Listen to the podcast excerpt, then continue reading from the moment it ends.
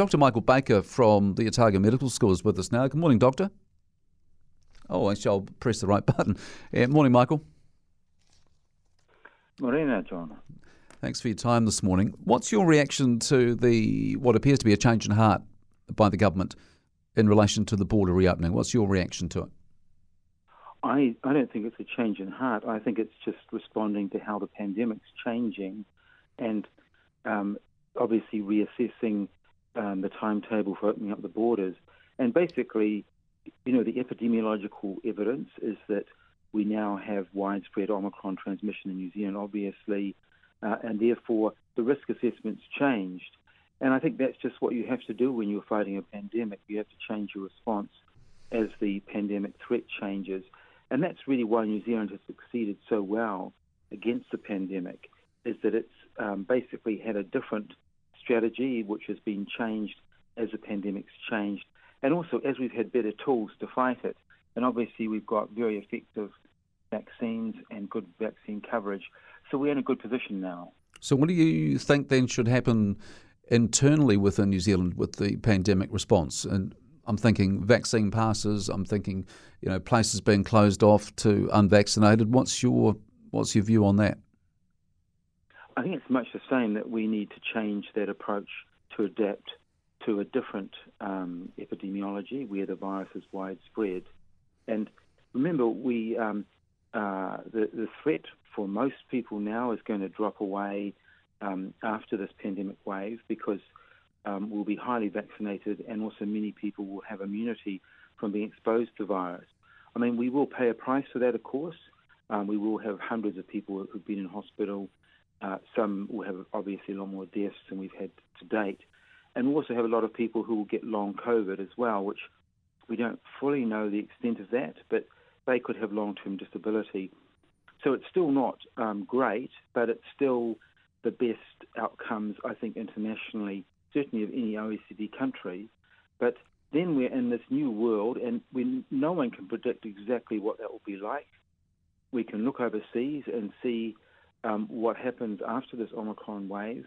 The virus doesn't go away. I mean, it will have thousands of cases a day across New Zealand for the foreseeable future. We, we may then see a rise of cases. So I think we've got to just adapt our response to fit with that. Okay, so are you saying that, that the vaccine pass has done its day, it's had its day? I think, uh, well, there's several parts to this. Firstly, obviously the traffic light system needs to change. Uh, I think we should keep vaccine passes as a tool, but no longer require them for most indoor situations.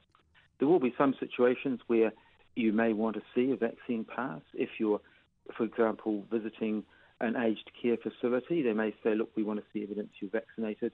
If you want to get on a flight to travel overseas, you almost certainly need to pull out your vaccine pass um, and get it linked to your ticket to show that you're vaccinated. So th- these tools will not go away. We still need them. It's just we need to tone down or turn down how intensely we use them.